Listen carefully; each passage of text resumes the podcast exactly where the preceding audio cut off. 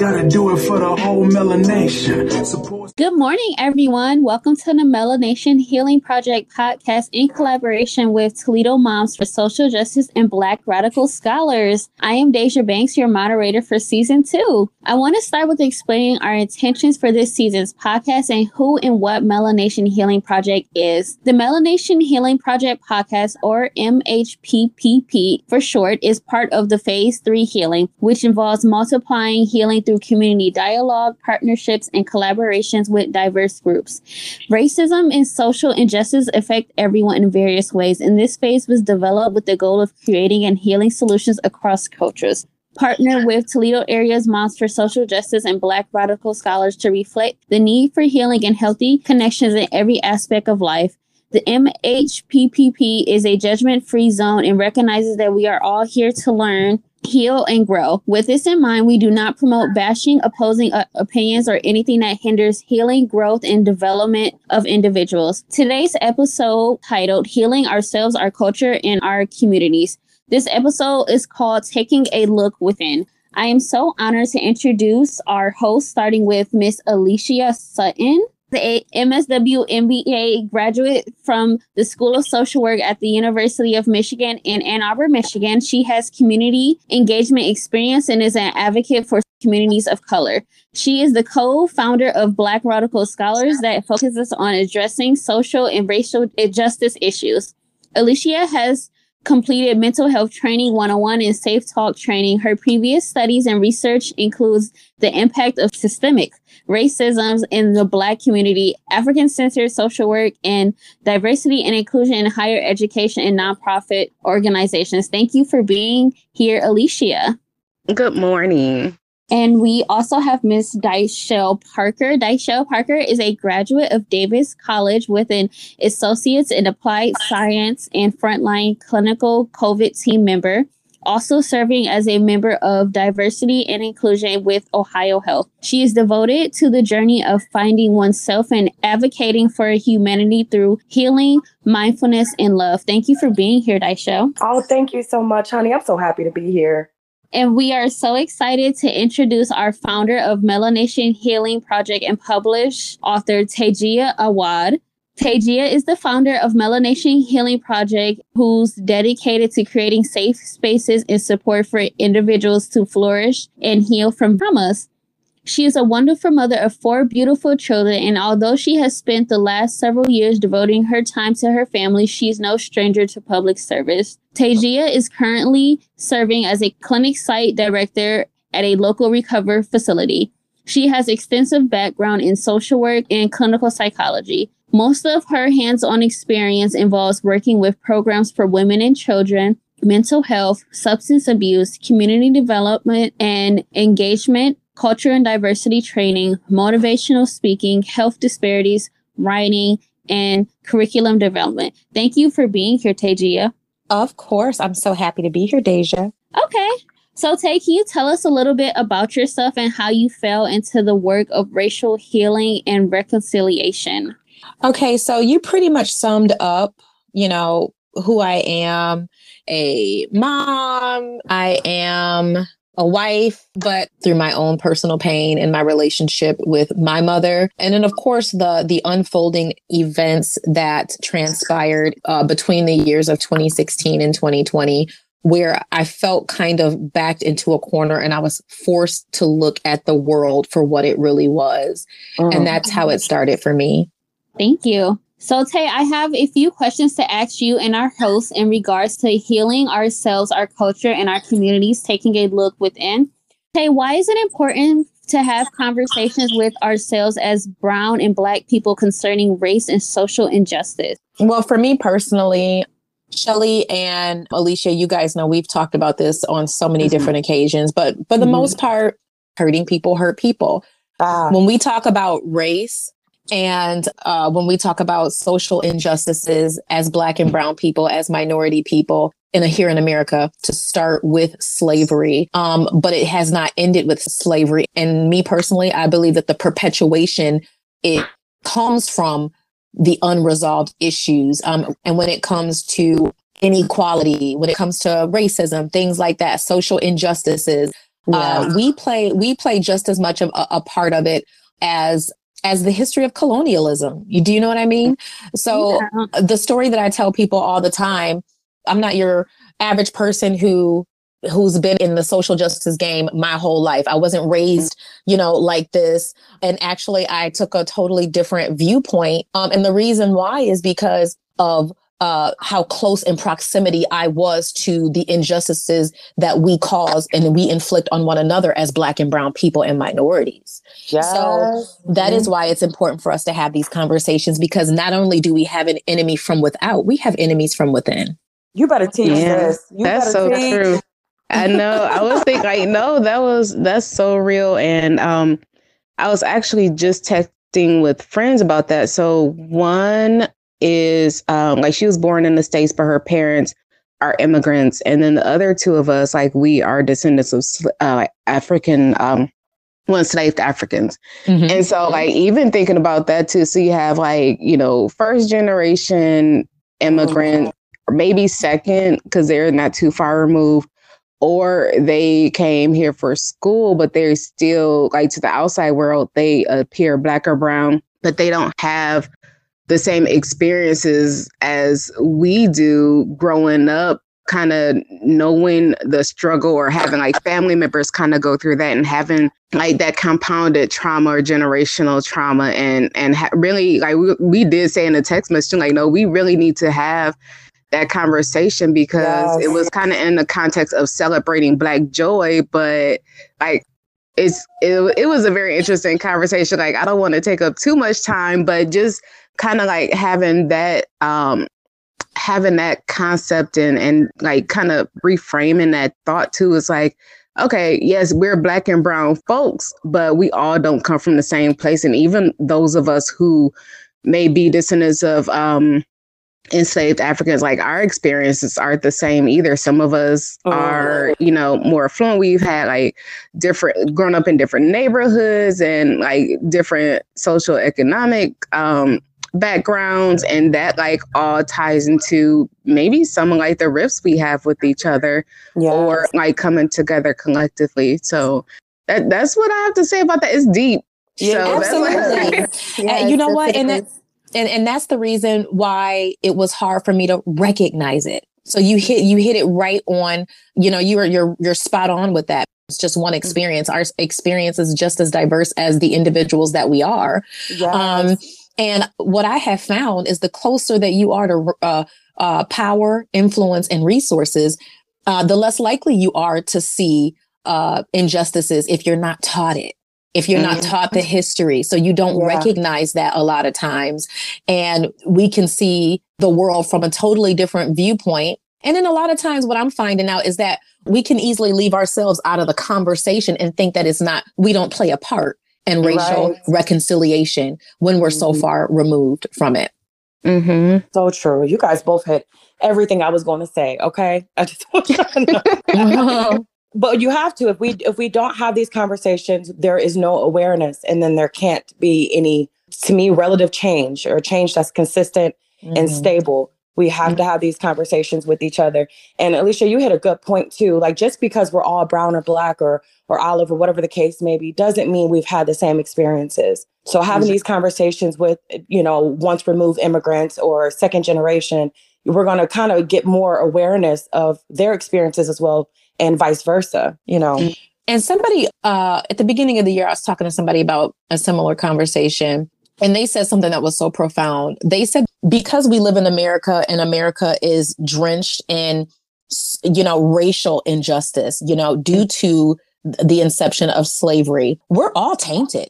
So it's not mm-hmm. a matter, it's not a matter of, you know, if it's you or if it's me. It's a matter of it is me. And where is my biases? Where where have yes. I withheld resources? Mm-hmm. You know, when you take a different stance, like I know somehow I am tainted by uh, the system and how it poses um, me either against um, the, the, community mm-hmm. I'm in or for. It either puts me at an advantage or a disadvantage because of it. And we have to recognize the role that we play because we absolutely play a role. It's, um, you know, so bring yourself right on into the, the conversation. yes. Look at yourself You know, look at yourself. It, it, we are all tainted with it, even us as minorities. We are tainted because mm-hmm. the very thing that was inflicted on us, we have perpetuated that in so many different ways. Yeah. And we and we we have to talk about it. We have to. It goes back to like what I said in the beginning. We are, we have been victimized, but we have also been perpetrators of this. Yeah. So we, we, you have to look at yourself. Oh, definitely. I know what she was saying that I was thinking because my son, like, we are, I guess, area wise, probably, I wouldn't say affluent, but it's kind of like a neighborhood away, maybe. Mm-hmm. Um, but he goes like to school with um, I'll say more diverse social economic background, like not racially diverse. Mm-hmm. But I feel like I'm always telling him, don't let black people tone down your blackness. Like ah you like because ah. I feel like you don't have to prove your blackness to people. Mm-hmm. It's a part of who mm-hmm. you are just because you're not stereotypically what people assume a black teenager would be like. Like you don't want any you don't want any parts of what people think or like the kids in his school. He's like, Well, I don't understand rap. I don't understand why they're listening to that and I don't like sports. So I'm like, mm-hmm. but you're still black. So I have yeah. to still but I'm like, but then you'll have kids like, oh, you know, you're not black enough or yeah people telling i remember growing up you know you hear oh you speak like a white girl. Yeah because i'm speaking mm-hmm. properly but from black people. Yeah white people never cared. Like no other like group care it was black folks that, mm-hmm. that did that. Same Absolutely. here same here. I went through the same thing in school oh, you talk white or you think you're better than us. And mm-hmm. because I, I want to speak a complete sentence or because I take school seriously. because I care about my life. Like, yeah, it's, it's, um, it's, it's interesting. And, you know, kids still go through that. So, whew, yes, because I am 27, about 27 years older than my son. He's still going through like the same thing that I went through. Like, that's ridiculous. Mm-hmm. I told him to, like, don't, like, I conformed, but he will not. He's like, I'm not doing it. I just won't do it. I'll just find other people. And I'm like, you are dope. yeah. I wish I was like you at 13. Yes. Yeah, that's true. So my next question I want to ask, what should we expect when having such uncomfortable conversations with ourselves? I can only speak from my own experience, Deja. Mm-hmm. I would suspect that we would have the same feelings as white people have when they talk about, you know, when they come to the realization of of of their own privilege, you know, and and the fragi- their own fragility in their community when they have to realize what their privilege in history has done to other citizens and and what role they play. You know, it, it it's just as uncomfortable of a conversation as they would have. It's easy to s- sit in the position of a victim. You know what I mean? But if yeah. we want to, but if we want to talk about healing, we have to once again. I probably am gonna. You guys, you guys are probably gonna get tired of me saying this you have to look at self. Mm-hmm. You have, on top of looking at history, you have to look at, okay, now how am I showing up in my community, in my family, um, to myself because of my history, because of social injustices, because of the system. You know what I mean? And mm-hmm. so these are com- these are uncomfortable uh, uh, conversations, and it's an un- uncomfortable position Mm-hmm. when we talk about that for our own selves because i do recognize that the system is not was not designed for us in mind and it does put us at a disadvantage but at the same time i'm all about healing mm-hmm. i also recognize that there is a role that i play that i can help reverse it even if it's for in my own community and in my own in my own family you know there's a role for both sides and i get to decide which side i want to be on Ooh, mm-hmm. honey. Wow. Thank you. and I definitely want to add something to that. And this is honestly, this is my perspective having any type of uncomfortable conversation. People naturally are going to be resistant, sometimes mm-hmm. defensive. So mm-hmm. if you prepare yourself for that in your mind, you have to have the mindset of not having an argument, which is the art of persuading someone to your side. It's more about having a conversation, but also being the best listener mm-hmm. because mm-hmm. you're going to get some responses that's going to be defensive based or resistant based. And if you join that energy, you're not going to get through to that person. Mm-hmm. So when mm-hmm. you're trying to have these conversations, have that mindset, have some patience, have some grace and some mercy, and let people be themselves. Let people be vulnerable and talk without you judging them and without you making them feel like they're wrong. Mm-hmm. Yeah, let, yeah, let let people share their stories. Yeah. I'm going to say as as in, you know, Alicia, you and I have talked about this extensively too when it comes to um, a particular woman who is quite conservative, African American woman. Mm-hmm. You know who I'm talking about. Yes. um, not name them. Let's talk about it. We will not name them, but yes. know. Yes. Now, this is what I have to say about that. You know, we hear a lot of people saying, you know, black people like downing her because what she says and no and, it, and a lot of what she says does hurt our community mm-hmm. i i admit that. However if we want to see some change and we want to, to operate in the work of uh, racial healing and reconciliation we even have to allow her to have a space to share her experience and to share her story. How did she come to believe the way that she believed? And, you know, I'm not shy anymore about saying I wasn't too far off. You guys know this. You know my story. Mm-hmm. I wasn't too far mm-hmm. off from believing the way she did. That's why it was hard for me to recognize a lot of the stuff that went on t- between 2016 and 2020. And even before that, it was hard for me to recognize that. But if you sit down and listen to my story and understand, I had to lose a few things in order to mm-hmm. recognize how it was all big picture and how everything was interconnected. We, we're quick to take away each other's what what do they call it? The black card or when you're you know oh yeah. one another, revoke you know, the black revoke, card. Yeah cancel culture to, yeah we're quick to do that to one another.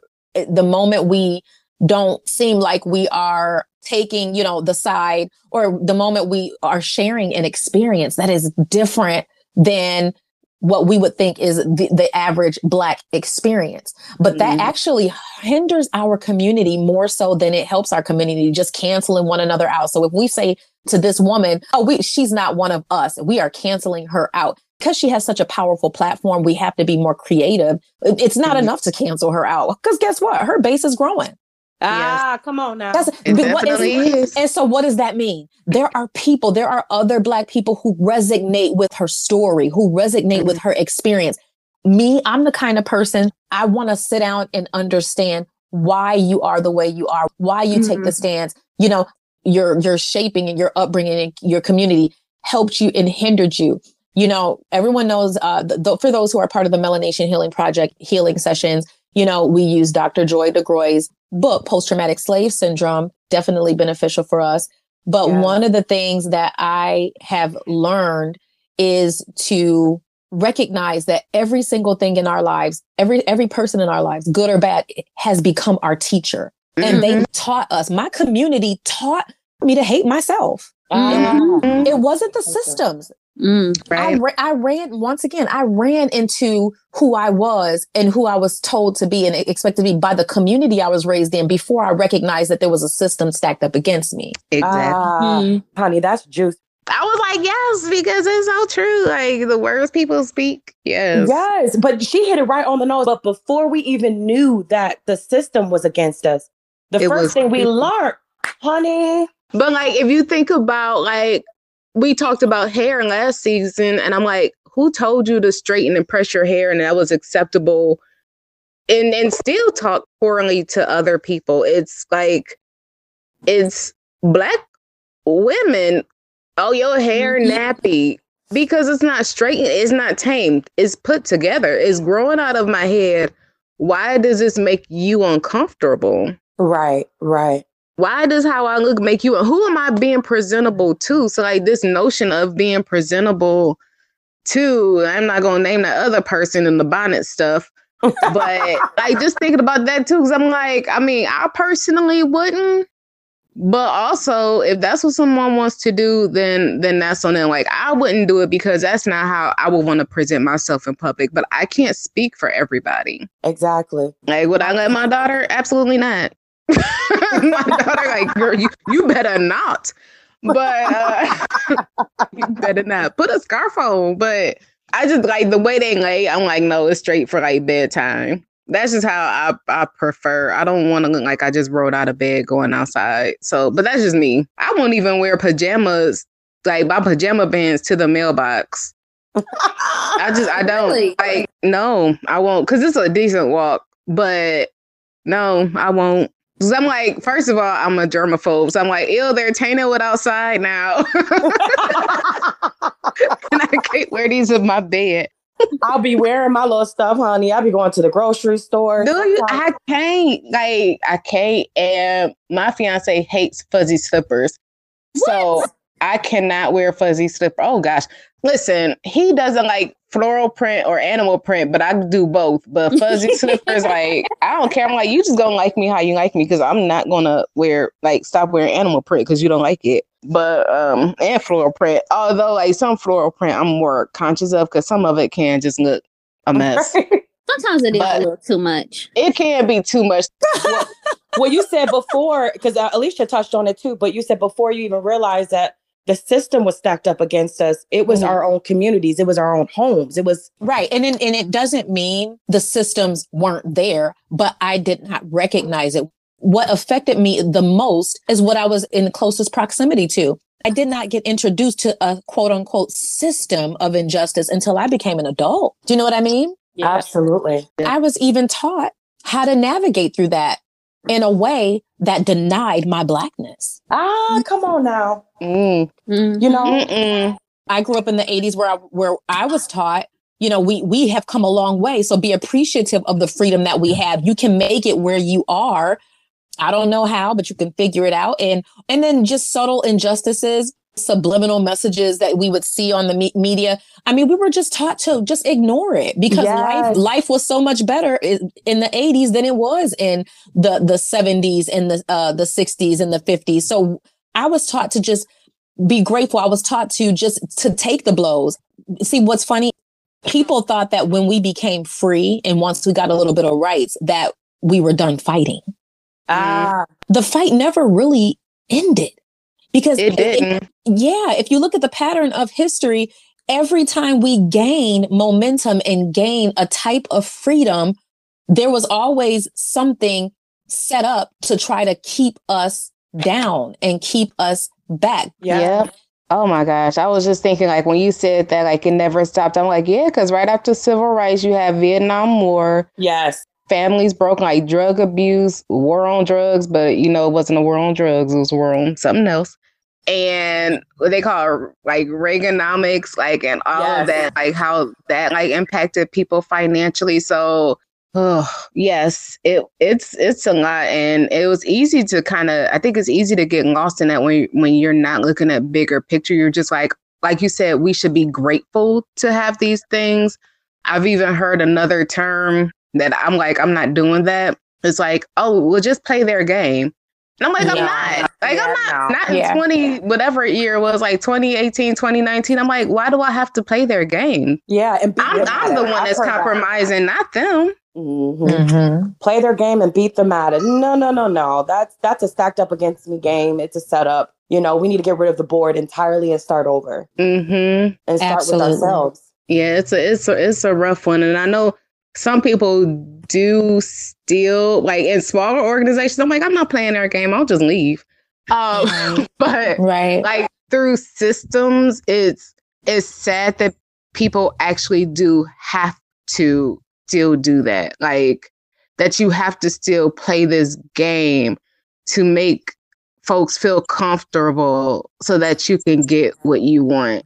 That's absolutely. not Oh, compassion. absolutely.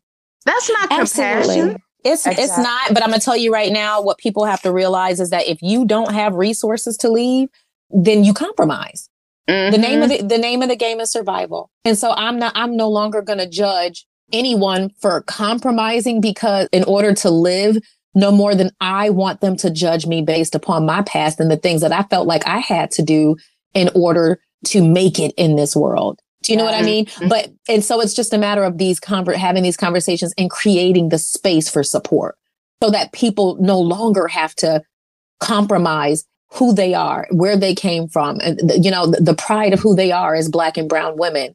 You know, Mhm. if we provide those spaces and those resources, people are less likely to compromise. You know, you were spot on when you say people have to. Sometimes people do have to. Mm-hmm. Okay. So how have um Tay, how has having these conversations changed you? That's a good question, Deja. I think that these conversations has given me more compassion for myself and others. Having these conversations about the role we play as black and brown women in uh, social justice. And I, I, and hopefully i don't get get you know any heat or we don't get any heat but um you know because we come with the intention of, of love and we come in, in the mm-hmm. intentions of just trying to promote healing in our communities. And we have to have these conversations. We i mean i'm sorry guys. We got to look at ourselves. It's not just the system. It is the system and it is us. You know, we have to create spaces of healing. And, and another, so another way is it has changed me where it's given me a greater conviction for the calling of making space for people to show up better by working out the residual effect of, of racial trauma. Because of racial trauma, we show up in our dysfunct. Mm-hmm. You know what I mean? We show up in, in, in a bunch of mess, you know? And so it's my way of reintroducing ourselves to the world because the, the system may not change, guys. Mm-hmm. It may not. Now that's a reality. Sis, say that again. it's true. It's so true. I don't, you know, we I can't wait on the system to change, Shelly. We can't, mm-hmm. I mean, I don't want to do that. So when it, when we talk about healing in any area of life, whether it, it, through any traumatic event, and you you you're ready to take that next step forward um, in healing, one of the first things that you do is you you own up to what the truth is about what caused the trauma. You got to be honest about that, and then. Mm-hmm. And then the next thing you do is you find ways to, to see how has it affected you and how have you affected others because of it? How have you been showing up in, once again, your children's lives or, or, or how have you, you shown up on your job? How do you interact with people because of, uh, the trauma? What have you inflicted on other people? Yeah. I, I, I had to sort through these things myself. I just, I just really have a hard time believing that a few of us black and brown women don't have issues with self hate when it was embedded in us for so many decades. Mm-hmm. And that self hate, we project that onto one another in so many different ways. We yeah. have to own up to that.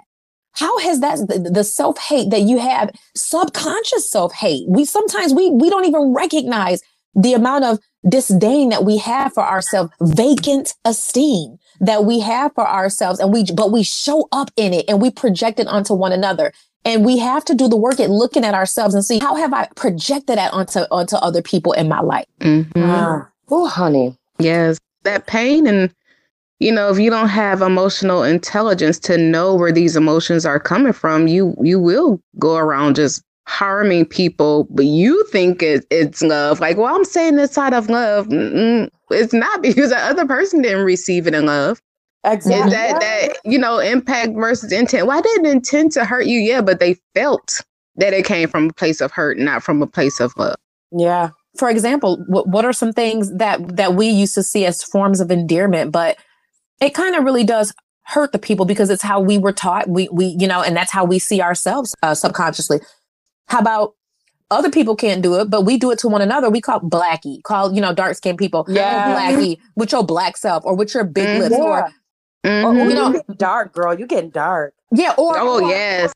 Oh, I like your natural hair. Good thing it ain't that that that that nappy kind. I mean, do you know oh, how many? Yes. I mean, and these are things that I've that I've heard, you know. And think, look, I'm going to tell you a quick story that I uh, uh, several years ago um, you know, we grew up, my brother is the darkest one out of all my siblings. Okay. So my mom had four girls and one boy, and he was the beautiful, he's a beautiful chocolate piece of something. And but but it's but we always just used to joke around. That was just our thing. Uh, sit your black butt down, you know, blackie, tar baby, stuff like that. And so we had a cookout several years ago, and I remember saying, I said, um, he was cooking hot dogs, and I was like, oh, keep my hot dog on the grill because I want mine burnt and black, just like like you, my brother. And he said, you know, Tay, you guys have always teased me and made fun and, and you know, about the color of my skin. He said, do you know that always hurt me? And I was oh, confused. I was confused because I was like, well, everybody does it. We all do it. I mean, it's just, it's a, you know, we're playing but I had no idea that the world looked at you know, no, okay, now it's in style. You know what I mean? The dark, Mhm. the darker you are now, people want to glorify it, which is a beautiful thing. I love But back the- the- then, yeah, I, I, I Mhm. appreciate that our blackness is being uh, uh, celebrated, but back then, you know what I mean? It was not. I mean, look at you know, look at the media. You know what I'm Mhm. saying? yeah, And so the world, not only was the world telling my brother that his his tone, his his skin tone wasn't accepted, but we, in so many different ways, would say that to him as well. We we we you know kind of confirmed that. And so it wasn't until several years later he said that that has always had an impact on him. You know, so that's an Wow. example. That's an example of what we do to one another. I mean, and I can go on and on about di- that's that's Mhm. honestly a very minor example of how we inflict self the, the the hate that we were taught onto each other.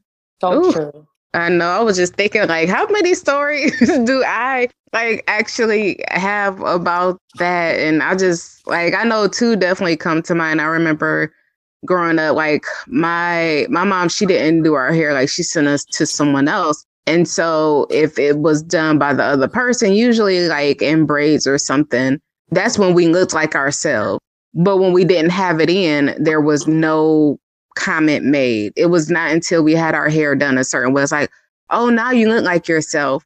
Or when I started like sometimes wearing like natural looking styles and my mom would see the texture and it would be, oh, that's that Indian in you. What? Like, we don't even know if that's true.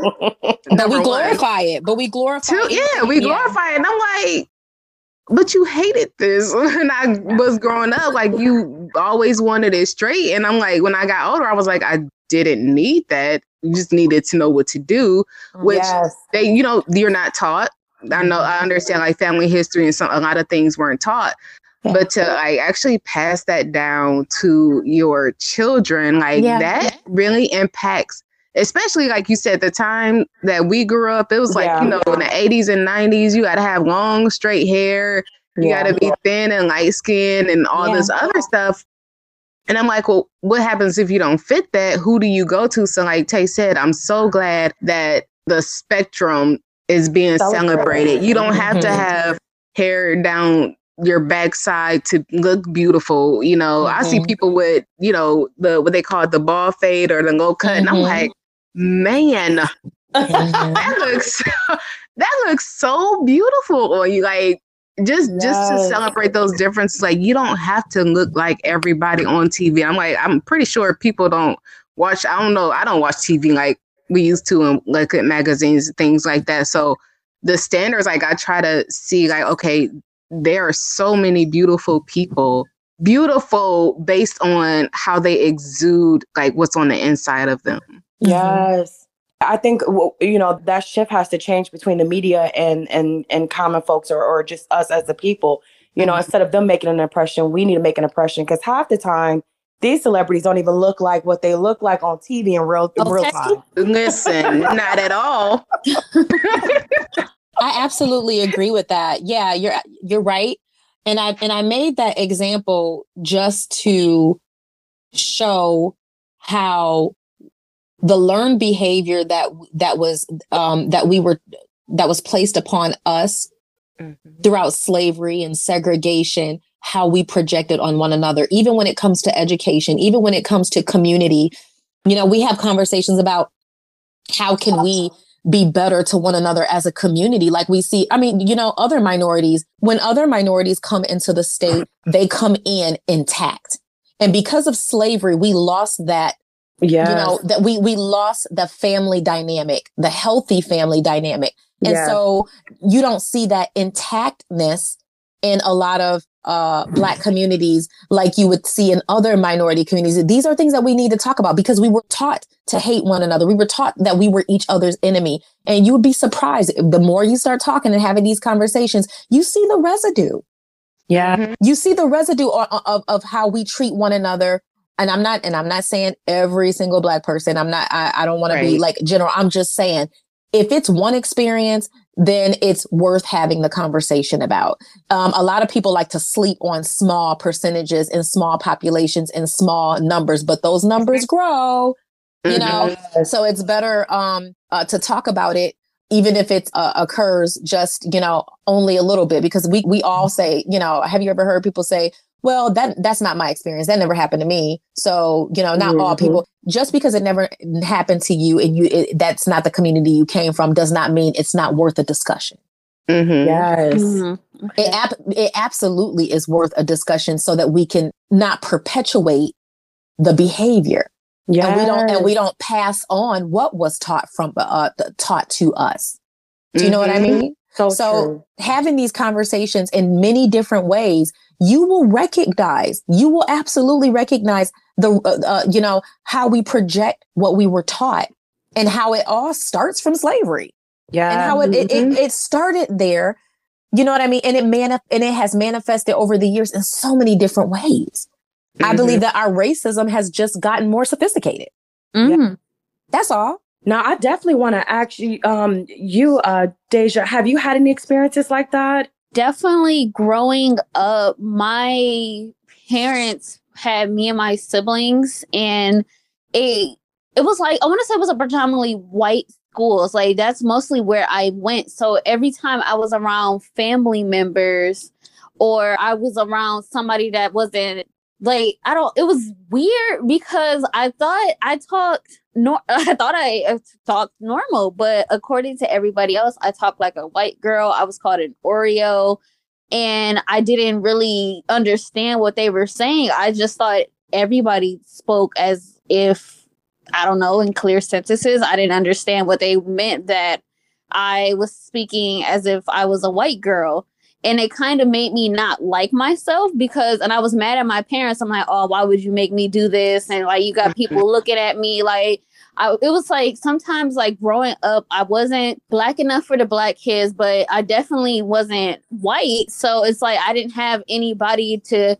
talk to or anybody to hang around with because i didn't fit in and I didn't know how to have mm-hmm. that uh, that conversation. So I was mad. I was mad at myself. I was mad at my family, and I just didn't know where that anger was coming from because everybody pushed me outside, and I was even before. Uh, like you guys said, I learned about racism and all that stuff. It just made like starting with my family.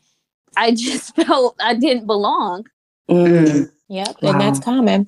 That's absolutely common, Deja, especially for people like all, it seems like all of us in that regard, you know, like kind of like a fish out of water in a black community, or when you're around, you know, your your um, black family members who may not have grown up with uh, the kind of resources that you've grown up with.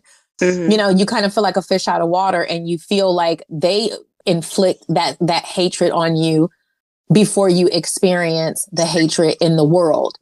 Oh, you yeah. know what I mean? Yeah. And so once again, that's why it's worth like um, Alicia said earlier, remembering that we all have come from different experiences. And I think it's worth us listening to all those diverse experiences and understand honestly how they all affect one another.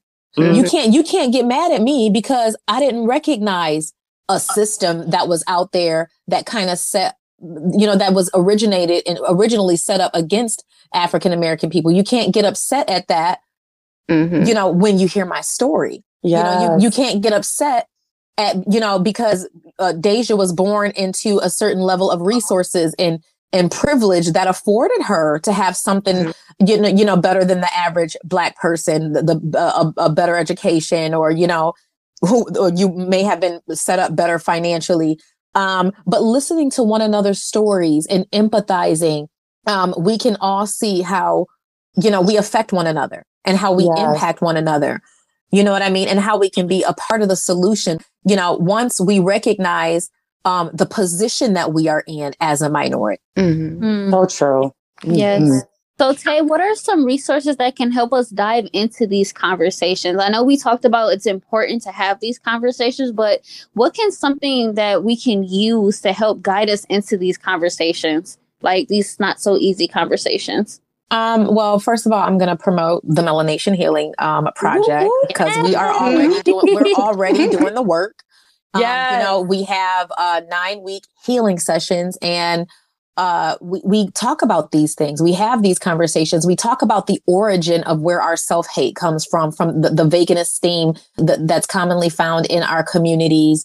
Um, and and we go through the healing process. What we, we do what we need to do to show up better in this world, regardless whether you know systems change, you know. But um, I would just say it's so available. I mean, you can just go online. I mean, it's all over the place now. I can tell that everyone is trying yeah, to, to um, Mm-hmm. yeah, Mhm. everyone is trying to get to that place of understanding. I think we're in a very uh, special season in our lives. So much has happened within the past uh, 24 months, you know, um, that, you know, it kind of, life kind of shook us to our core. And I, be- I really believe that uh, we all, most of us, want to show up better. And the Melanation Healing Project, we are providing those resources and those tools for people to show up better to their families and reverse generational trauma. We're doing that now. And so I would recommend first, you know, go onto uh, our Facebook page. Right now, we're focusing on um, Black women only because uh, when you look at the statistics, um, no matter what social economic background that uh, a Black woman is found in, there are a lot of odds that are stacked up against her. Uh, however, we all need these resources and um, we're going to get to them, but we're starting with the Black woman first. Um, and then we're going to work our way to all other areas um, and all other communities because everyone needs healing and reconciliation in their communities, in their families, and in their own personal lives so that they can show up better in this world. Yeah. Yes. Especially being a member of Melanation has been a major source through grief, Mhm. um, through trying to um, face that that man in the mirror. Mhm. Um, it's been a, a powerful tool. So I definitely recommend anyone that's in a space of just, hey, I don't know the answers, I don't know where to start. Like she said, please go to our Facebook page, join the group, and just give it a try. If it works for you, it works for you. If it doesn't, there's something else out there that's for you. Absolutely. Yes, thank you guys so much. Um, what are some takeaways for our listeners that we can highlight in helping to bring healing to our local communities? Tay, we can start with you. I think one of the biggest takeaways or highlight um, would be to position yourself. I think Shelley said this earlier to be a better listener. Position yourself to be a better listener to Yeah. so that you can better empathize and understand uh, people who may look like you but have a different experience than you. Mhm. Just start with listening. Yes. I can go next. Um, I think I don't think I said it, but I was thinking it this entire time. Just kind of knowing that everyone isn't going to want to hear or be in a position to hear uh, what's being said, but also, I mean, just just doing what you can, having conversations with people who are willing to listen, just kind of being confident within yourself, you know, when you are having these conversations, sometimes knowing, you know, it may be a them problem, it may be a you problem, but just definitely, I think looking within and your role, you know, being a global citizen, like Mm. what is your contribution? Like, are you perpetuating or are you helping to heal? Mm. And even Yes, even if you think you got it all together and and you're a community leader, you're not exempt from this because right. you may have your own biases about people who aren't at the same in your mind level as Mm. you. Yep. So also be conscious of that in your groups, especially like you said, the more Tay said it, um, the proximity you are to like power and influence, know that your power and influence can also create blind spots for you. Absolutely. Ah, To Absolutely. keep those things in mind. honey, that's the takeaways right Come there. on now. think- I think- what am I supposed, honey? y- Y'all just hit it on the nose. And I'm a big advocate for mindfulness, mindfulness. And that's basically just a, a simple word for everything you guys just saying. It's just being mindful, being mindful of yourself first, because we tend to like to mind other folks first, Mhm. but we Mhm. have to be mindful of ourselves first. And then from there, all the answers with a willing heart and good intentions is going to come before you. That's right. That's right. So, because our discussions can be quite heavy, we want to end on a lighter note and energy by talking about our favorite current things. So, starting with you, Tay, what is your favorite throwback song and why? Oh, a favorite throwback song. Um, Yes. You know what? I was thinking of. I'm thinking of a whole album. First of all, I'm an India Arie fan ever since the mm. the day mm. she came out. I love everything, all of her music. I really don't have one, but the album. I if I can say an album instead of just one song, it would be mm-hmm. Voy. It would be Voyage to India. Yes. So, yeah. You could play that all the way through. Come on now. She got me through my oh. whole college experience. Like, yes, she gave me my whole entire life. Wow. I'm going to have to look that up, boy. Yes, girl. Add that to the, the list, bro. Yeah. okay, Alicia, you want to go next or you want me to go? I'm going to let you go next because I'm like, well, how far is throwback? Because I got a story attached to mine. So so for me, I'm gonna say Nina Simone. I, I love Ooh. her her whole entire existence. Um, but I love um, Strange Fruit, even though I believe Billie Holiday was the original mm-hmm. artist. Yeah. But Strange Fruit, it she if you ever wanted to feel um, the energy and hear about um, basically all the era of all of the, the lynchings of our people, um, that song speaks on that. Um, it speaks yeah. on that that blood, you know, where a lot of states are red dirt states down south. It just it's a very mm. deep, deep record. So wow. that's my favorite one. Yes. Oh goodness. Now it's on. Um, so yeah, I was like, how far is throwback? And this is why I have a story attached to it. So um, like during orientation at my job, we've been having student sessions. And so I was uh, a student, like I had my playlist up and the student was like, "Oh, I really like your playlist. Like, it's really chill, and you know, it's not all this like pop music that nobody understands." I'm like, you know, that's my personality or whatever, and I'm explaining like, "Oh yeah, I have different playlists, and you know, I have a ¡90s you know playlist if I'm being nostalgic." And they're like, oh yeah, like I was listening to some old school like Nine Inch Nails, and I was like, Lord, I wanted to like fall to the ground. Like that's not old school. Can you give us a minute? Like nine inch nails are not that old, but go on. I was so upset. Okay, so that I was like, hold on. Um but I think like the first song that popped into my mind was The Golden Time of Day by Maze yes. Beverly Maze. So that was like probably like the one song because it's just so chill. Like before I let go is what people most listen to, but like yeah. Golden Time of Day is definitely like driving music mood yes. all day. Mm. I have to I check that out. I never heard of that. Yeah, really? Too. Yes, you have. That's the golden time of day. I've not. I promise no, you. you gotta uh-huh. listen to it. Yes, yes. Oh, I'm sending it to you right now while we're on the podcast. okay, send it to me. Send it to me. All right. So Deja, you can go ahead and end out, baby. Okay. So oh, before De- Miss Deja, uh, yes. Deja didn't do one. Are you gonna oh, Oh, okay. So, no, you're fine. So I have a like a mixture of music, but like my parents listen to a lot of like I want to use the word old school, but mm-hmm. they used to listen to a lot of music like when they were younger. So they play it around us. So my favorite song that I can remember is Let's Chill by Guy. I think oh, now see, I know that. Yeah. yeah. I was like, does that count? I'm gonna let it count because I think I was under 10 when that song came out.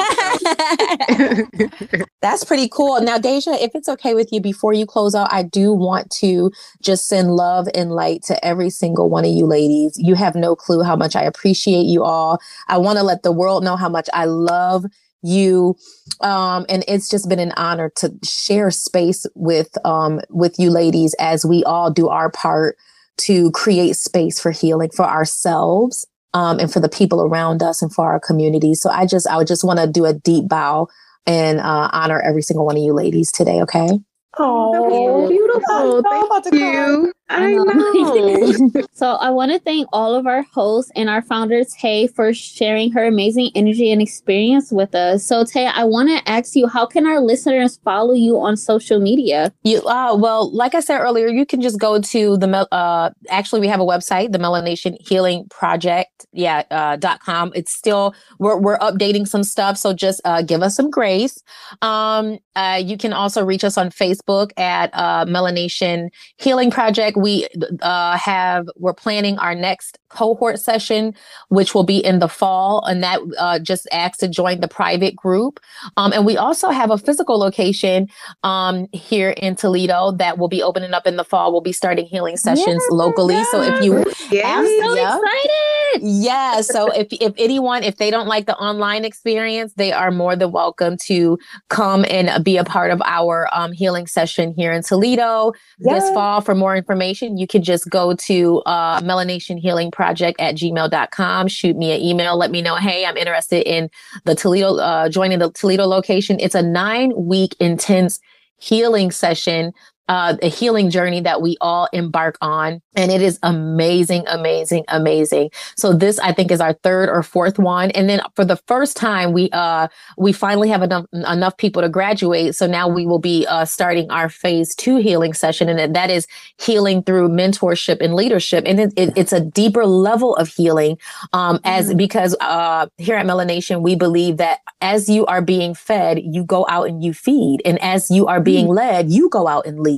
Yeah. So um, okay. healing, healing cannot be contained.